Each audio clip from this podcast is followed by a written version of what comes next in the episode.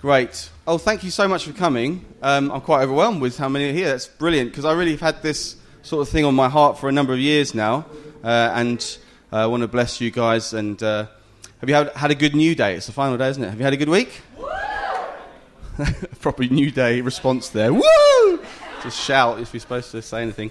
Uh, yeah, it's been a good week. I, one of my favourite parts of Newday is the free shower gel. Anybody? You, go to the shower and there's always someone else's shower gel there. And this week I was like, I want the tea tree and mint. I want the tea tree and mint. Where is it? And on the fourth day, I found it. The tea tree and mint. It was there. It's great. It leaves you all tingly. It's nice. Um, my name is Tim, and uh, I'm, I'm a Virgo. My dad uh, is Terry, um, who uh, started Newfrontiers uh, that Newday is kind of uh, a part of has been born out of Newfrontiers. Um, and uh, my brother is Joel, who, who oversees the New, Front, uh, the, uh, the, the, Newday team. Uh, and so that's kind of why this is on my heart. Uh, we've grown up leadership in our household. My brother Simon here will be on the panel later. We're going to have a panel.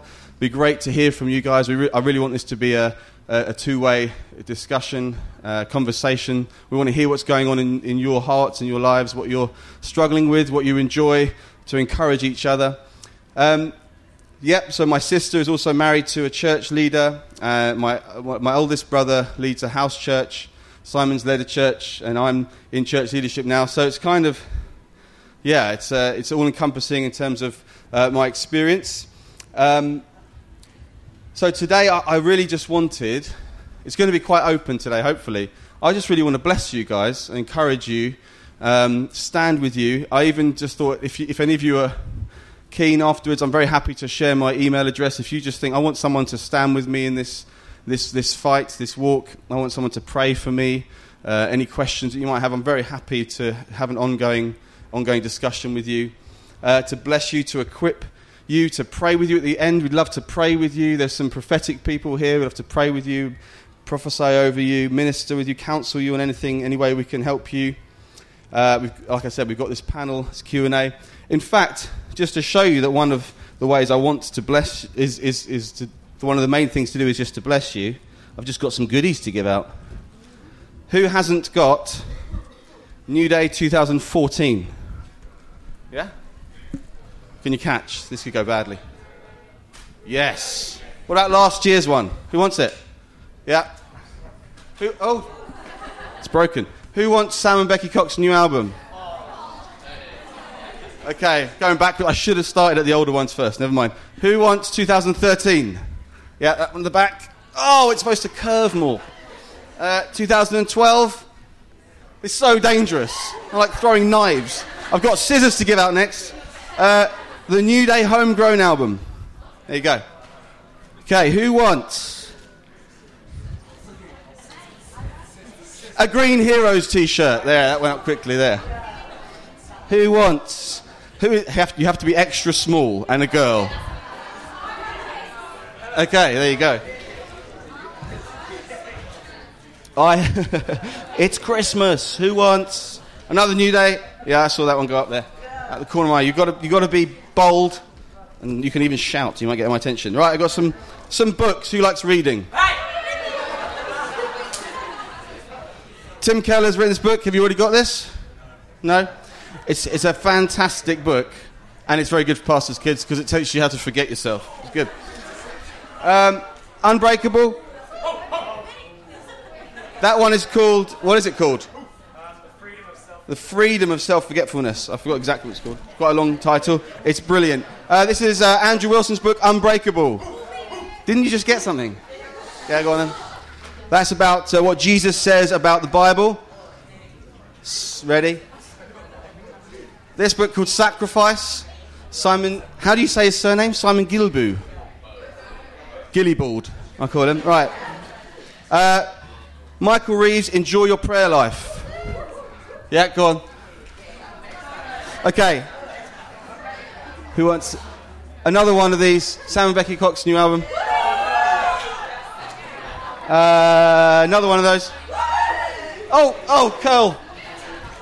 Okay, uh, Another one of those. There you go. Sitting on the front row is doing wonders for you. Okay, and I've got a few more books here. Andrew Wilson's God Stories. Yes, at the back there. I'm not throwing that, it will kill someone. Okay, and last one storylines at the back there. This is uh, your map to understanding the Bible by Andy Croft and Mike Pilavachi. Okay, ready? Good catch, good catch. And at the end, I might have something else for all of you, but we'll see. But like I said, just to bless you guys, um, I know that uh, the, the, the pastor's kids that are in here, it's, uh, it's just a unique walk. It's not more special than other people. It's not necessarily more difficult than other people what, go, what other people go through, but it's just unique. And so it's nice to be together, just to share it with each other, and to be able to hopefully encourage each other. I, have called it Pastor's Kid Pain or Privilege, and I wonder already if one of those uh, makes alarm bells go off straight away in your head. Actually, for me, it's definitely more of a privilege. I love it. I love uh, everything that goes with it. Some of you might think, oh, it's a real pain for me. Most of us will have an experience of both sides of the coin. I'm, I'm very sure that's the case. Here's some things that we can all probably know in our experience waiting around forever on Sunday mornings to leave, your parents chatting for hours uh, very, busy parents. Sometimes I didn't even know what country my dad was in. Any of you had that experience? Um, but also, the, the, beauty of that is flexible parents. You probably, if, your if your parents or uh, your dad's in full time ministry, then actually they, they probably don't have a night, it's not a nine to five, so maybe they would have been around more often for some things, but then uh, they may get uh, called out in the middle of the night for other things. So, flexible parents strange meetings going on in your house. As you go to bed, there's singing and weird noises coming from downstairs. or you walk in and your parents sitting with someone crying and you're like, oh, sorry. Um, conversations in your house that you're not sure whether you should be listening to or not.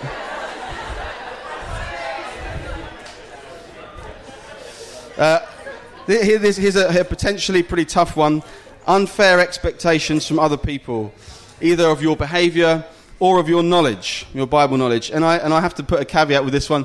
I, I kind of think that's a fair enough thing for people to think that a, a, a pastor's or a leader's kid would probably have uh, been led well in the Bible or led well in certain areas. So it's a, but it's still something that we live with sometimes. How many of you in this room have moved town or maybe even moved country because of your parents' role?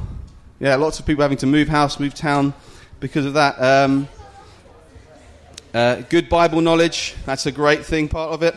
Probably have better Bible knowledge than you're aware of. You definitely will have better Bible knowledge than your school friends and other people that have no idea about God. Uh, some behind the scenes experience, so you may have been able to. Um, be, uh, hear conversations which were just a privilege for you to hear and be in on, uh, or be at a conference or something, or be uh, able to be uh, inspired in ways that other people just haven't been able to see those things. That's a fantastic part of, of our life. Um, biblical parenting and worldview. Isn't that just an incredible thing we take for granted? Is that uh, we may get annoyed by it. We may think, I'm, I'm pretty annoyed that my, uh, my parents have that are Christians, let alone that they're leaders, because I just feel like I'm being led down this way that uh, it's not even my choice sometimes. But actually, what I want us to talk about today a little bit is the privilege of that. Uh, if you feel like your side of the thing was more pain than privilege, then I, I really want to encourage you today to see the privileged side of being a pastor's kid. Um, maybe some of you relate to this dual life experience. So at church, your family might be quite significant. People might know who you are, and you go to school and you're just another kid. No one's got any idea of this other thing that goes on. Um, knowing how to speak Christian without knowing real intimacy with Jesus sometimes. This is something I want to come on to later. This is probably the biggest uh, uh, pitfall for us, is to think we know God because we've seen how to do Christianity and we've seen uh, we know the right things to say and we know Christianese and all this thing, this stuff. And then later we could go through an experience in life, and maybe some of you are hitting that now or have done or will do, and you suddenly realize, wow, do I really know God? That's something for us to, to talk about a little bit today. Maybe you felt some bitterness towards you from other people because of these privileges that you have. Maybe you yourself struggle with a bit of bitterness because of this role of your, in your life, this position in your life. What about sharing your parents? You feel like that? Sh- i share my parents with like 200 other people or however many people are in your church. And, and I've had funny stories where I've been in Africa and, uh, and some, some guy who lived uh, in the middle of nowhere, he said, Oh, do you know Terry Virgo? And I said, Yeah. He said, Oh, he's my best friend. And I was like, Okay. Uh, he, didn't, he didn't know that I was his son, but he said, He's my best friend. He sent me a CD because my dad one time sent out CDs to all the pastors, and he said, I'm just hoping that he will send me a CD player. yes. But uh, another guy in Africa said about my dad, Oh, yes, Terry Virgo, he's my father. And he said that about my dad. And I'm thinking, that's a bit weird. He's actually my dad. But, you know, he's saying something quite beautiful. He's a kind of father figure to him.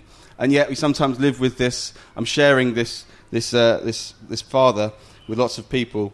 But there are so many privileges uh, and, and there are some difficulties to go through. I just want to mention a few of the privileges that you may not have thought about. Like I said already, you have a worldview shaped by the gospel, shaped by gospel biblical principles. You may not even recognize that, but I think it's really important for us to recognize in our life that we have uh, parents who are uh, at the feet of Jesus, who are trying to lead us diligently to Him. And uh, at times it may feel like, oh, it's not fair, I've got to do this, got to do that. It's great for us to recognize we are not just uh, uh, are they leading us to Jesus, but our whole worldview. Have you ever seen Inside Out? Who's seen Inside Out? Probably most of us. And you know how she grows up, and as she spends lots of times on these things, in her brain, these islands are made towards, like, what, is, what are they called? One of them is just family, one of them is like Goofball Island, I think it is. And she's making these islands things that, that, that, are, that are really significant to her, places she goes to. And we've got this incredible thing that ours is all landscaped by Jesus and the gospel. We may not have even thought that, may not even recognize that, but you probably have much more of a heritage than you're aware of. And you are living in a light, uh, whereas actually many of your friends who don't know Jesus at all are living in a darkness that they are not even aware of. Your parents is, uh, your I've done that one. You have seen faith, whether it's strong or weak, you have seen faith lived out. Something so uh, huge for us that we have seen faith lived out, and we have seen God's faithfulness in response to that faith. We would have, uh, no doubt, all of us would have had have stories in here about how God has come through in uh, situations for our families, or how God has led our families through uh, valleys, but also also been faithful to us in those times. And we have got, probably got stories that we need to hold on to that other people would not know necessarily to the same level. Like I said earlier, you probably know more about God than you think you do. And uh, maybe the case is that you might not know as much as you think you do. Some of us, we think, well, I'm a leader's kid. I actually know uh, a lot more than you think. I was, I was doing a, a, panel thing like, no, it wasn't actually. In my youth group in Cape Town that I, I, ran for a little while in South Africa, one of the pastor's kids came to me and said, we should do a panel and I should be on it. And he was the pastor's kid, he was about 10. Um, and, he, and, it was just that kind of thing of you think because you're a pastor's kid, you know loads of things. And actually, we need to have a humility with it as well, don't we? That we're not just uh, qualified by being uh, in a leader's household. But the reality was, he probably did know loads more of the Bible than lots of his contemporaries because he grew up uh, with parents who were training him well in the Bible. So there's just a humility at the same time as being aware uh, we have, we've, we've been given uh, something to take care of, which I will come on to later as well. You have heard the gospel, and that is a huge, huge thing for us to be aware of. Just the joy of thinking, thank you, God. One of my friends said to me last year at Newday, he said, Tim, you had to be, you had to be born into a, a, movement leader's household for God to get hold of your attention. I was like, yeah, probably true, actually. And thank you, Jesus. Because if I was uh, not in a Christian household, not in a strong Christian household, I would have rejected Jesus. I mean, I don't even know how he got me in, in that family. He's just so gracious. You just need to be aware of God's wisdom in where he's put us in what families. I just wanted to talk about five simple points uh, and then move on to opening up a discussion with you guys. Number one, your parents' job before God is to raise you in the faith. And I just wanted to say this to encourage you to not get frustrated with them while they are actually trying to honor and obey God. Um, we know this from uh, Proverbs 22 raise a, uh, a child in the way he should go, and he will not depart from it. I'm sure most of you know that. Uh, Psalm 145 One generation will declare your works to another and declare your mighty acts. So we might get a bit frustrated sometimes of uh, my parents are making me live within these confined walls. And that may just be because at the moment you haven't got a revelation of Jesus which explodes the walls of the devil away, which makes you realize actually there's freedom in Christ. There is something that can get rid of what I really want, what I'm really looking for, only Jesus can offer me. And my parents are helping me to understand that. My parents are being obedient to God when they raise me in the faith. So just to, if, just to, raise, just to raise your awareness that I'm, actually I'm really encouraged that. Uh, it's mostly older youth in here because I've spoke to some younger youth lately, and they're still in that case where it's just like I'm just really annoyed that my parents stop me from doing stuff. And actually, I take it that most of us in here are aware this is a blessing, and I just need to be aware of um, honouring my parents in it. They are trying to honour God with how they bring us up. Ephesians 6 4 says, Bring them up in the discipline and instruction of the Lord. And the fear of the Lord is the beginning of wisdom. So our parents love us they're trying to bring us up in the fear of the Lord so that we will be strong, so that we will have, um, we will be well equipped for life, so that we will know Jesus. And I, I just wanted that to be the first point that we are um, aware that we are, yeah, just owning the fact that this is what our parents have called to do before the Lord. In case there's any part of you that thinks this is not fair, I don't like it, they're out of order, they're, you're holding bitterness against your parents, we need to be grateful for what they're doing. Number two, you are a target of the enemy. I think we are a specific target of the enemy, not that we are something special, but Jesus loves his church. The plan for the universe, the plan for the world is the church. Uh, God loves the church. He's making his bride beautiful. And the enemy wants to do everything he can to uh, get leaders to fall, to get leaders' marriages to break up, to get leaders' households uh, to, into danger, into problems. So we, therefore, are a target and we just, it's just good for us to be aware of that. That we need to be prepared. We need to run the race marked out for us, which in our case is uh, this is part of it. Just being a pastor's kid is part of that race. We need to run that race, be aware of the devil, says, the Bible says, being like a prowling lion, you know, roaring lion, prowling around looking for people he can devour. We need to put the armor of God on, don't we? We need to be aware. Actually, I'm I'm not going to be naive to the fact that I'm in a battle, and we are in maybe a particular type of ba- battle sometimes in our walk. We need to put the armor of God on. Number three, God has a plan for you. How many of you have uh, ever been? My brothers sometimes joke about this. Anytime that we go with my dad anywhere or to a new church and they realize who, who you are, oh, you're the leader's son, then they always come and they say, You know, God really wants to, you to know that He just loves you for who you are. Anyone get that? Yeah? We've all had that, that prophecy, that encouragement. God loves you. Yeah, yeah, I know He does. But I actually think part of that is because we need to hear it. And sometimes we can go, yeah, I know, I get it. Ugh, I always hear that. But God does want us to know that. He has got a plan for you. I love Psalm 139. He knows us intimately. He knows when we stand up and when we sit down. He knows the number of hairs on our head. He knows the thoughts or the words on our tongue before they've left our mouth. He knows us intimately and he has a plan for us. Think about David. His brothers actually scorned him when he came to the battle. They, they were laughing at him. What do you think you're doing? And yet David believed in the Lord. He wasn't, oh, my, my brothers don't think I can do it. Uh, I'm going to just go home with my tail between my legs. No, he believed in the Lord. He was even strong enough to say, you know, who is this uncircumcised Philistine? Who is this guy who's not on God's side? We're on God's side. And he was able to lead from the back, the young, the young one coming through, saying, No, I will believe God. What about Joseph? His brothers actually sold him.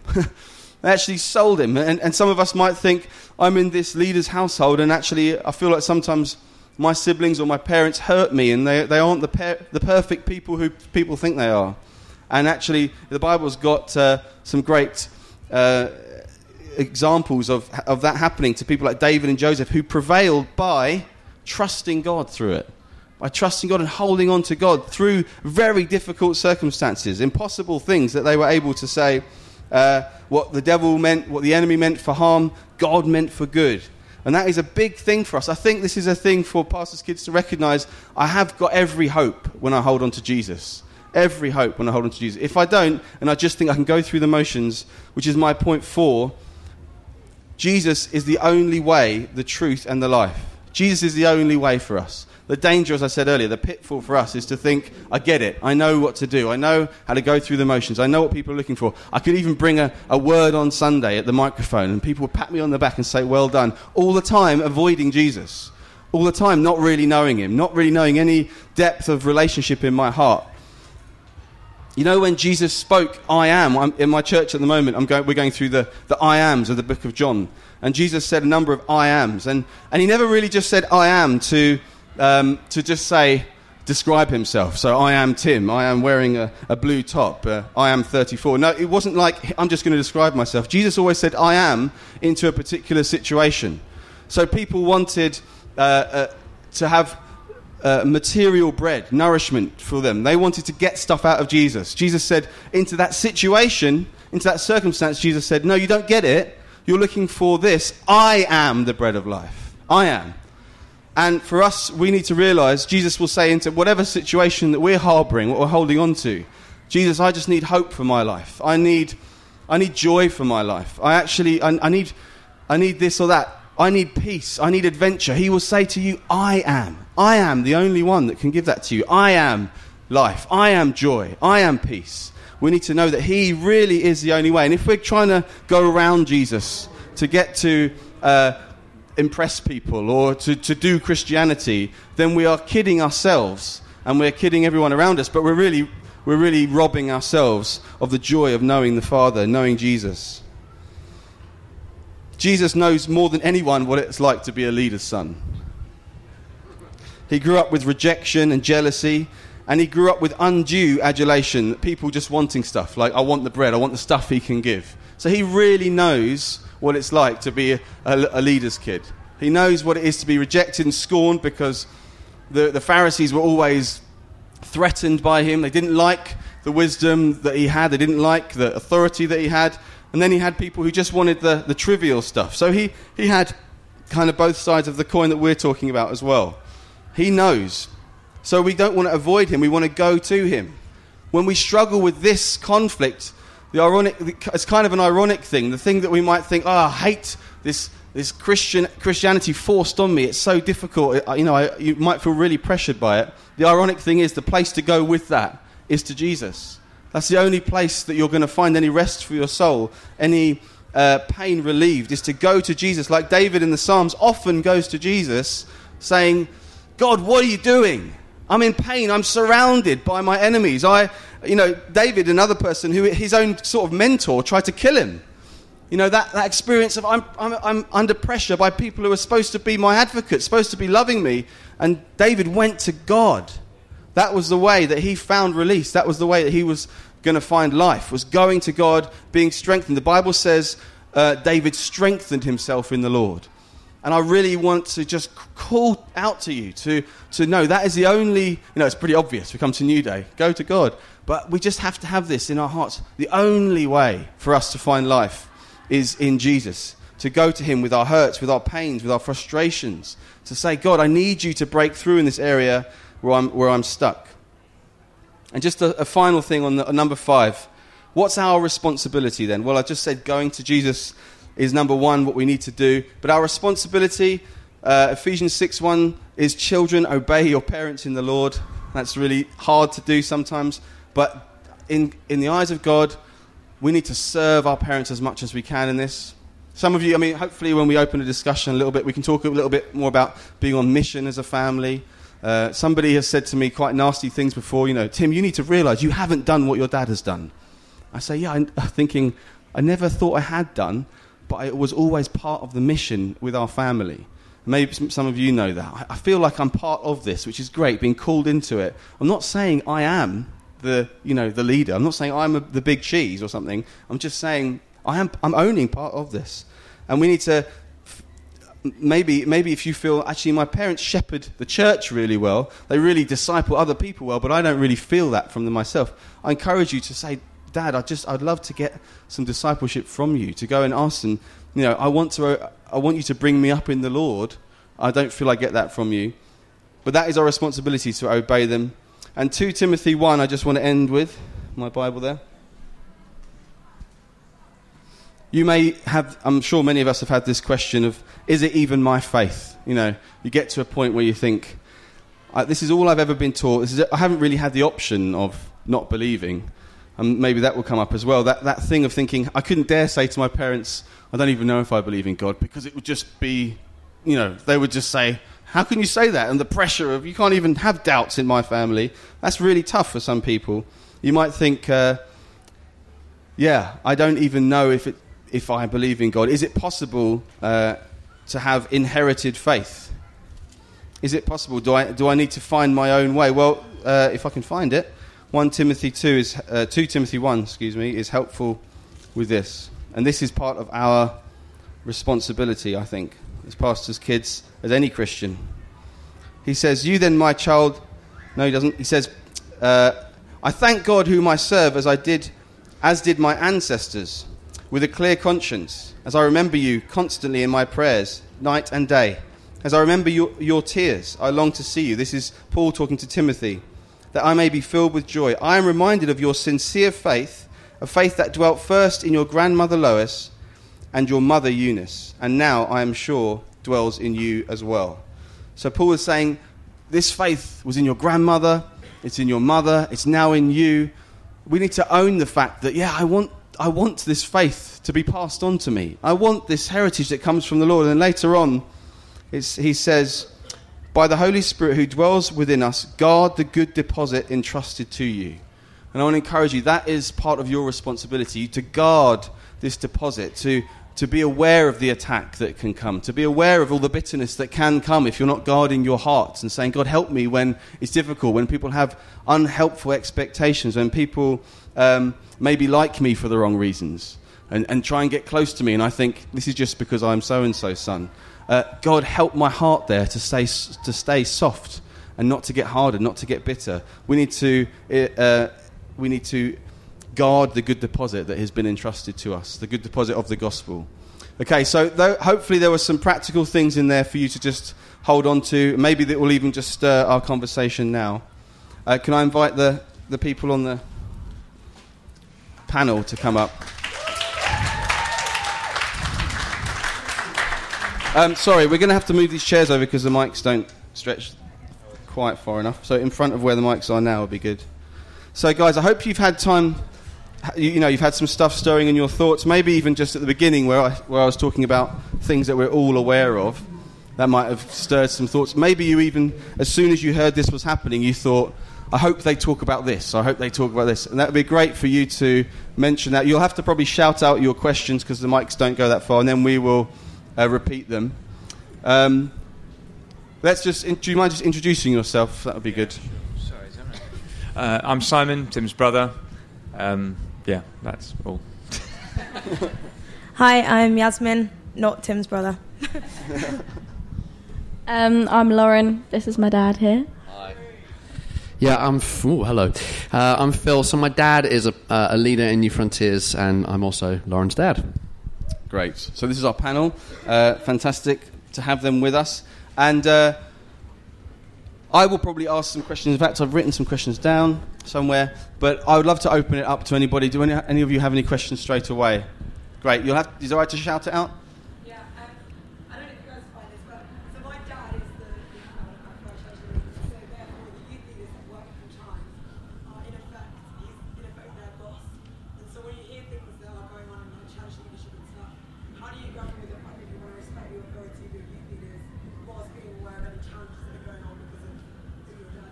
Okay, if your dad's the church leader, just for the tape, if your dad's a church leader, um, and that therefore some of your peers are the youth leaders, um, and then things are being uh, discussed in your household, how do you honour and respect the, the, the, youth leaders? Is that okay? And yeah, great. Yeah, go for it. Um, so, just to clarify, are you saying that you're hearing things at, in your household that you then are kind of confidential things. Okay. Um, I think it's just one of those things we need to be really sensitive about. Um, and I guess the responsibility fundamentally uh, is with the elders of the church and your dad. And so I think for me, just trusting my dad in that. And so then it doesn't really affect the kind of respect I have for the youth leaders because okay, they're dealing with that. I just have to kind of respect and trust that actually, you know, they know what's best and stuff. Um, if that makes sense. I think it's it's a real challenge because it's actually quite tempting to listen in when someone else is being discussed, and sometimes it's not really our business. and um, and the reality is that our parents are going to get these calls wrong sometimes. I love Nicky Gumbel said you should talk about other people as though they were in the room, and I think by and large I've seen that happen.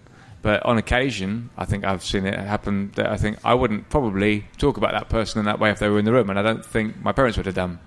And I think at those times, that is, to be honest, very tempting to listen to because you think, oh, look at me, I know what's going on. And I've actually found that I can feel myself conflicted inside, thinking this isn't really my business. Um, and so I think we really need God's help in the moment to sometimes remove ourselves from earshot. Just think this is just isn't. St- I shouldn't even know this. Um, obviously, I think when we do hear things and you can't help it, then it's up to us to be very responsible with with those things, and to remember that God's command to us is to honour those that God puts in authority over us, whether that's our parents or our youth leaders. So we need to behave honourably. But just to recognise, sometimes our parents will get those calls wrong, and and we need to resist the temptation to listen in and tease out more information because that's that's stuff you think, oh, that's fascinating. I'd like to know more about that. You know what I mean? and actually, we've got to recognise that can be quite a dangerous thing. Uh, so, uh, yeah, let's just be aware that our parents will sometimes make some mistakes in that area, and we need to be a bit careful. Uh, and that's where having our own relationship with, with Jesus and with the, the Spirit uh, and the Father, all three, um, is is so vital that it's actually. I mean, even not that long ago, I remember a conversation where I just felt uncomfortable, and so I inwardly, I'm like, God, please help me here, because I want to know more, because sinfully, I'm, I'm interested. Uh, and so I just need to watch myself, make sure I'm not asking questions that make it easier for them to say things that they think probably shouldn't have said that. Um, yeah. Um, yeah, so my mum's actually the youth leader as well as my dad being a pastor, so I can hear quite a lot of them conversations. yeah. um, but I think something is if you're hearing stuff and you are tempted to actually be truthful to your parents, be like, actually, I'm being tempted to listen to this. Can you have this conversation where I'm not in earshot? Kind of stuff. Yeah. yeah great. Great. Another question? Yeah. If um, yeah, let's let's carry on because we could all have a two minutes answer to everyone. Uh, anybody else have any other questions? Yes.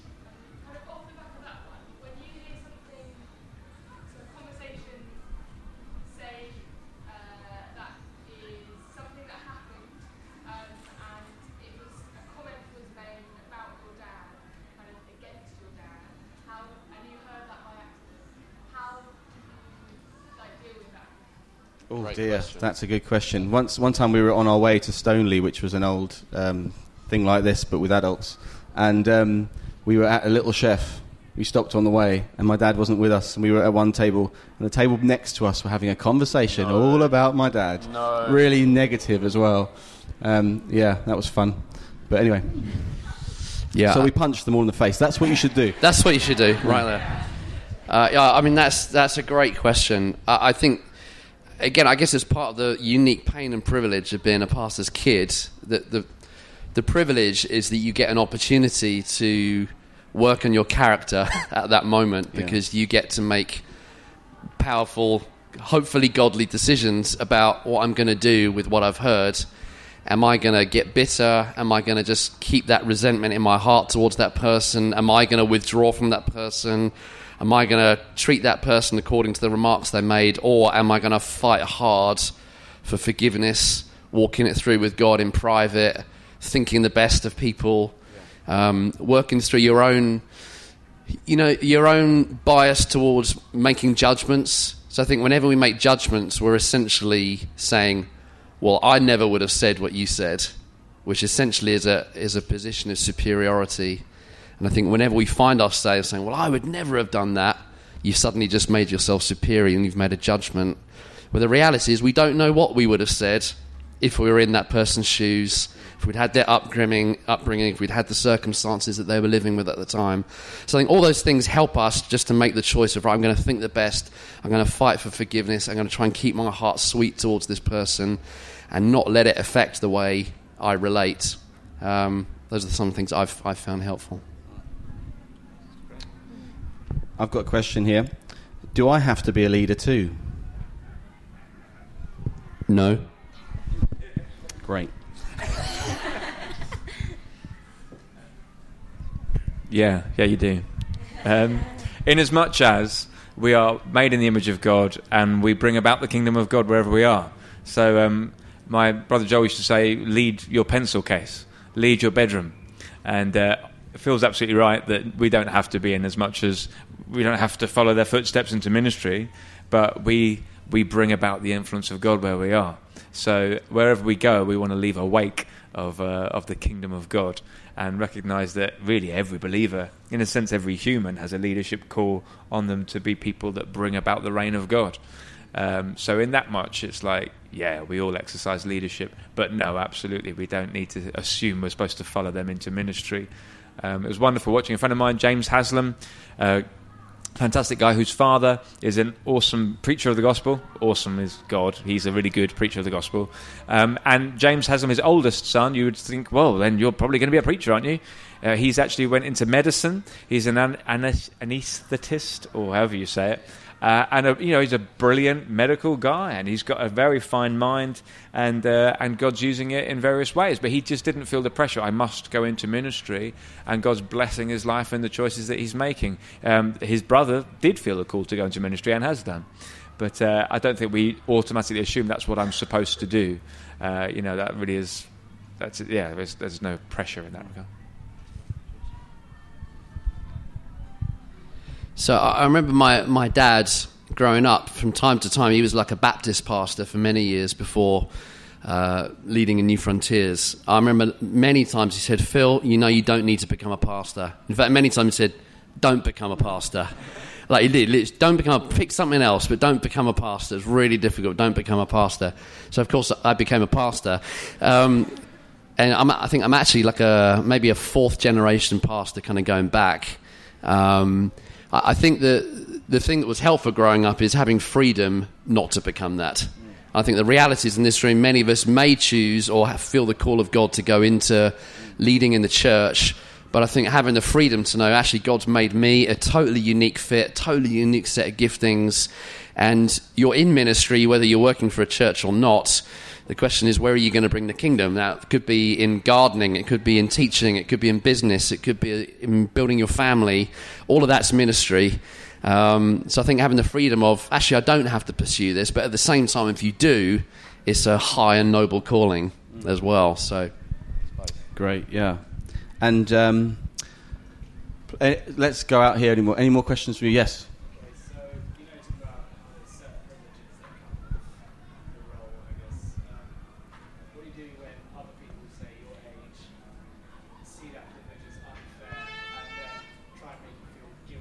Hmm.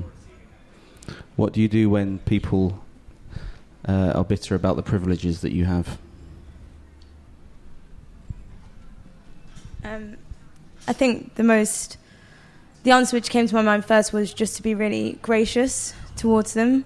Um, and I've learnt that lesson not just about people being bitter towards me getting privileges, but actually, I don't know if any of you felt like this, but when people don't know as much as you, because um, as Tim said before, we've been grown up with biblical foundations. So actually, sometimes when we grow up and people are like saying things, you're like, oh, that, that's not quite right. Um, you know, why don't you know that? But actually, I've learned to be really gracious and actually been really like, it's a humbling process as well.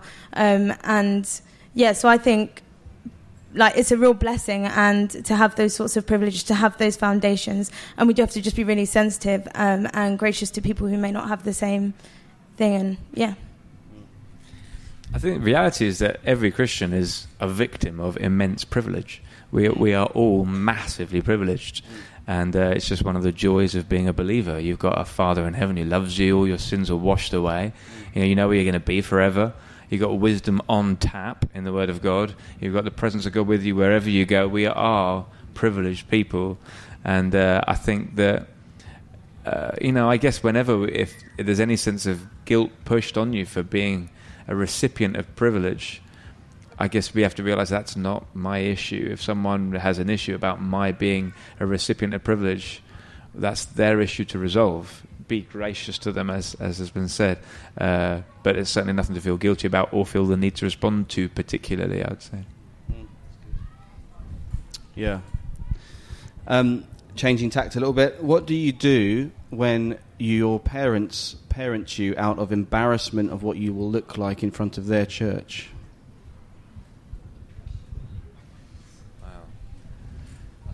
Anyone relate to that?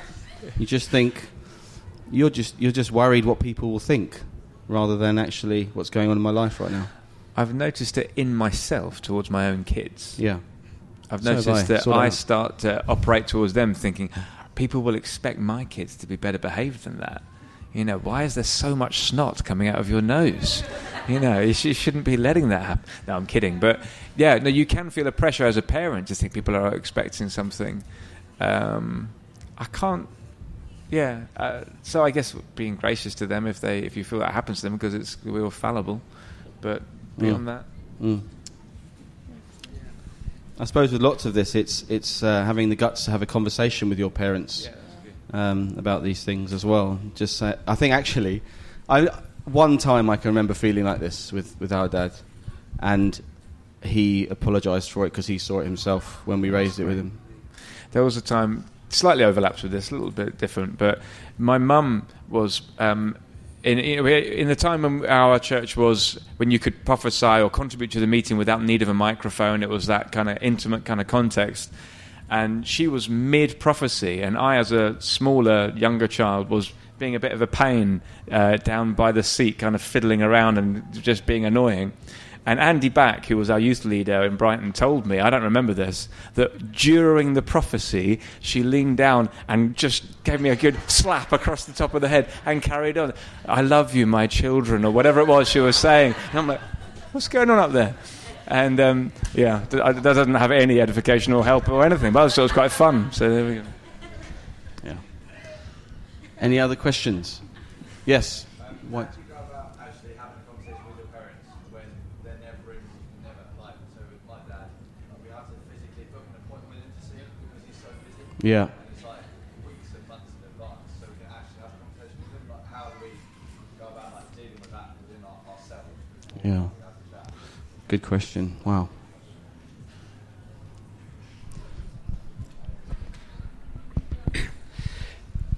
I mean, I guess I, I think that's a great question. I guess I would start by. Yeah, so Oh, the yeah. question was how do you um, raise those kind of issues with, say, a dad who's very, very busy? In, in your case, saying actually sometimes it takes weeks or months to actually book an appointment to have have a conversation. Um, I mean, I guess I would start by widely and prayerfully seeking God about how to raise the subject. Because there's definitely a way to talk about those issues and a way not to talk about them. So I think it's going to Jesus, like Tim said, and actually getting wisdom from God about how to do it humbly, gently, winsomely. Um, probably not making bold statements, but asking questions or saying, actually, at the moment, this is how I'm feeling about what you're doing. This is how it's making me feel. I'm, sh- I'm not questioning his motives. I'm sure you don't mean to make me feel like this, but right now, this is how I'm feeling, and it sucks and it hurts. And I just wanted to have a conversation with you. So I think it's prayerfully thinking through how to communicate, even if that takes weeks to actually get that appointment, get it in, and talk about those issues, and just say, Do you know what, Dad? Actually, the fact that I have to make an appointment with you really sucks. And this doesn't this doesn't feel right and I really want to talk about it because I love you and I love our family and I want to not just bury this under the carpet I, I, I want to be stronger in our relationship. So I guess that's part of us growing up as well where we start to have those honest conversations with our parents. So I think book it in but have the hard conversation but kind of humbly. Well Want to say anything else? I think two um, two things. One that God's taught me powerfully over the last few years is that He wants you to. Jesus wants you to go to Him, whatever, whatever is going on in your life. He wants you to go to Him if you're angry, really angry. Go to Him. He wants you to. You look at the Psalms; it's in there. You, if you're if you're upset, if you are sorrowful, if you're mourning, if you are depressed and down, if you are joyful and happy, He wants you to go to Him all the time. He wants to share that experience with you and give you strength and wisdom. He always wants to to be with you in, in, in your walk and in what you're going through. So I, I would say, you know, I, I totally agree with what Phil's saying, but in, in the meantime, he really wants to share that experience with you. And another thing that I felt, I was upset with something with my dad a few years ago, and I felt when I was in a meeting, and I felt God suddenly revealed to me that he was angry about it as well. And it was just like, wow, like God's on my side about this. And it's not like because he's the leader, God's like on his side about everything, and I just have to put up with it. God was like, no, that was, that's not right, actually. And I'm on your side about it. And I want to restore something there that's not right. And I want you to know what the representation of a heavenly father is like, uh, which, which may not be right. So, um, not to encourage bitterness, but just to know, uh, like Simon was saying, our parents are going to be, uh, um, have issues and not be perfect in every way, which we all know. But it's sometimes hard as they're in leadership position to be able to feel, can I can I stand in that somehow? Can I can I be cross righteously about this? And and you can be in the right way, taking it to Jesus. Were there any things that your parents positively did that sort of made contact time like made you feel special as an individual? Did they have any particular great ideas of um, Yeah. Yeah, good question. Our, um, we can all answer that, I'm sure. My, my, dad was quite good, and I know that my, my children aren't very old yet, but I'd love to do the same thing. I know my older brothers do the same thing, is going out for one on one dates with each child, um, meals, taking time aside. I, I, actually, the biggest thing is my, my dad prays for us just every day, I think. Uh, and, and, I, and I feel the effects of it. And I think parents praying for their children is, is massive. Um, yeah, I think yeah, taking that, what- it dep- and I think someone said yesterday in some context I was in, uh, that's really helpful, isn't it? Um, that you parent each child differently, and so I guess you have to see what, what the child needs. Different chil- children need different things, and that can hurt from our side of it when you think you don't get me, I really need this, and you don't offer it to me. Uh, that's painful, and again, we need to take that to Jesus and hopefully pray and ask for uh, inroads for restoration uh, for, for, in that issue. That's really good. Um, yeah, something that we do as a family is we always have dinner as a family together, which can be quite nice because it shows that actually they do value our, my family more than um, the rest of the church and can make me feel quite special and like I am valued. And then we used to do daddy dates on Mondays. We used to go to a golf range, play golf. It's quite fun. Cool. Yeah, we have a really similar situation. Dad used to take us out for breakfast um, individually, and similarly, we eat together and really value um, family time. Um, and the other thing I would say is if you have them, really use your brothers and sisters because they're in the exact same situation as you, and you can really talk to them. And when your parents aren't around, um, I think they're the kind of next go-to people, aren't they? Um, and you can really share everything with them. So that's something I'd say. Invest in those relationships.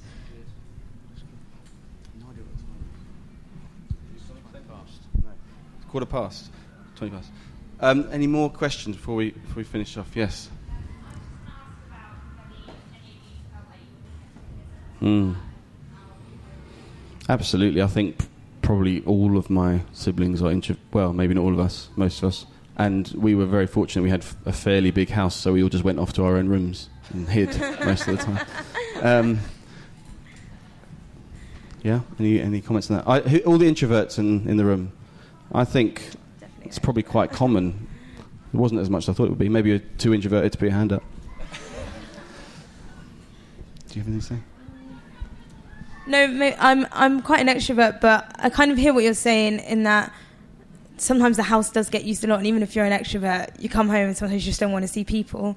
Um, I think what we've been saying before, just letting your parents know, because sometimes they're just really unaware, if that makes sense. Um, and yeah, and, and also being okay with just going up to your room as well, because I think sometimes we have an expectation to stay down, mingle, but actually it's okay just to go up to your room. Yeah. yeah.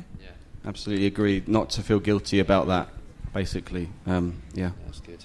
Yeah, that's how God's made you. That's how I feel. And I know people do actually get annoyed with me because I, I hide away sometimes, and I just have to go. Sorry, that's that's how I am. Sometimes it's an excuse to be grumpy, so don't let it be an excuse to be grumpy. Um, but if you're introverted, that's okay. Um, I don't really know how we're doing for time. I'm, I'm kind of happy to carry on. We really want to pray for you and minister to you if you want prayer for things. We've got, like I said earlier, we've got some prophetic people in here. We want to serve you well. Um, are there any p- questions that you really would love to ask? One over here. No. Yes. That's a great Good, question. good question. A really good question. Um, as a young person, I can find that often when you're in your smaller groups in youth and you're asking Bible questions, sometimes youth leaders can turn to you and expect the answer for you when no one else answers, or they'll look to you like, okay, no one's answering, can you put your hand up? And um, which is quite hard, but actually, there are some youth leaders that when they just treat you like you don't like you know the same amount as all the other um, young people, um, and just I find that um, yeah, I don't know, just I don't think any special treatment is really necessary. I think it can feel quite patronising when you do get special treatment from youth leaders because you're a pastor's child. So yeah, I think just treat them normally.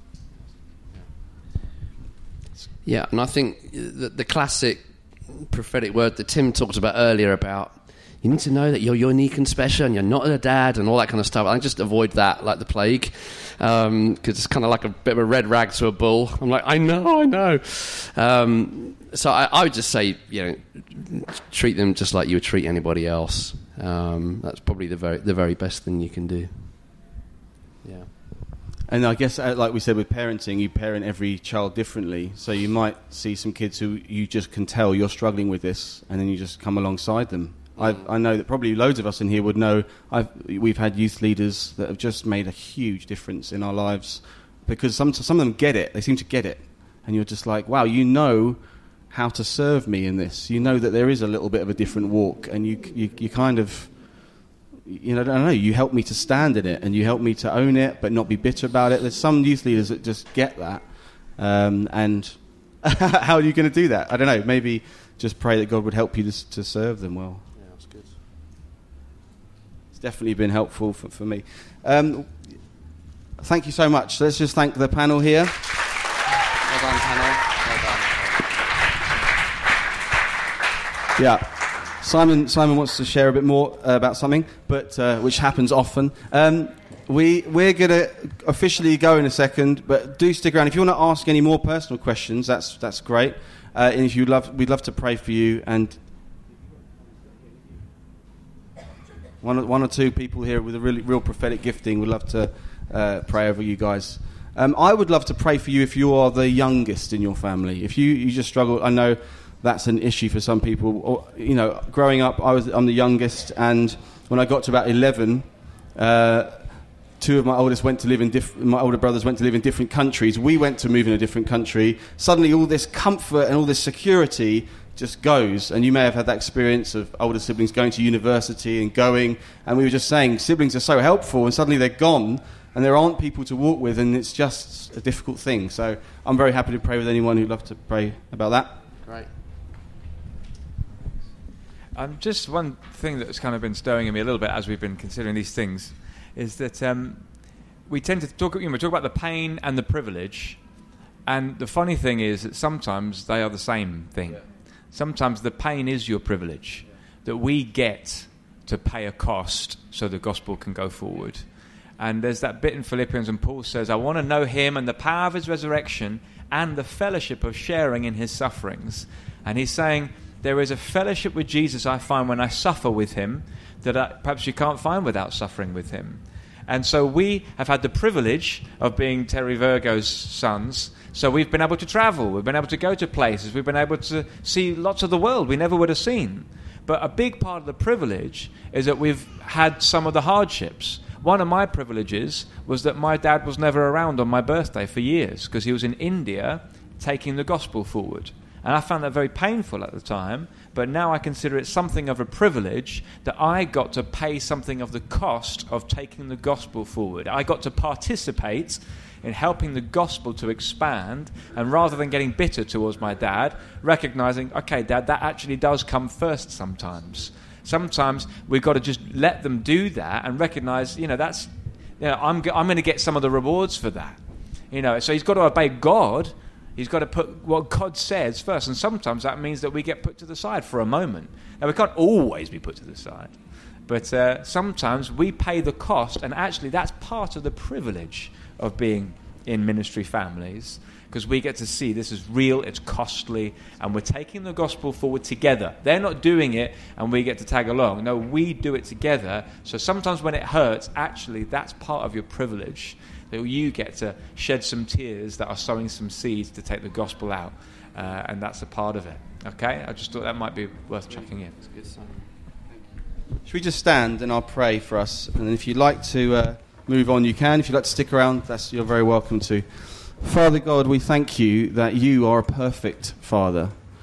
Jesus, we thank you that you were the perfect Son and that you paid the perfect uh, life. You lived the perfect life that we can't live. And uh, we just ask for your favor, ask for your grace in our lives, ask for your mercy and blessing as we walk this road. We pray, bring helpful people into our lives to help us through, help us to help each other, and help our youth leaders to help us as we walk along this road, Lord. And we ask you, most of all, that you would come alongside us by your Holy Spirit, empower us, equip us. Let us not think that we know you and then come to a, a crossroads and think, I don't actually know him. I just know about him. Lord, we want to know you. We want you to be the, the defining uh, person in our life, not our parents, but you, Jesus. And Lord, we want to, uh, one day when we have children, bring them up in the faith. We know that you are worthy of our life, you're worthy of our trust, you're worthy of our worship, and we want to be worshippers of you, Jesus. So bless us as we go, bless us in our, in our year as we go uh, out and do all different types of things. Uh, be with us in Jesus' name. Amen.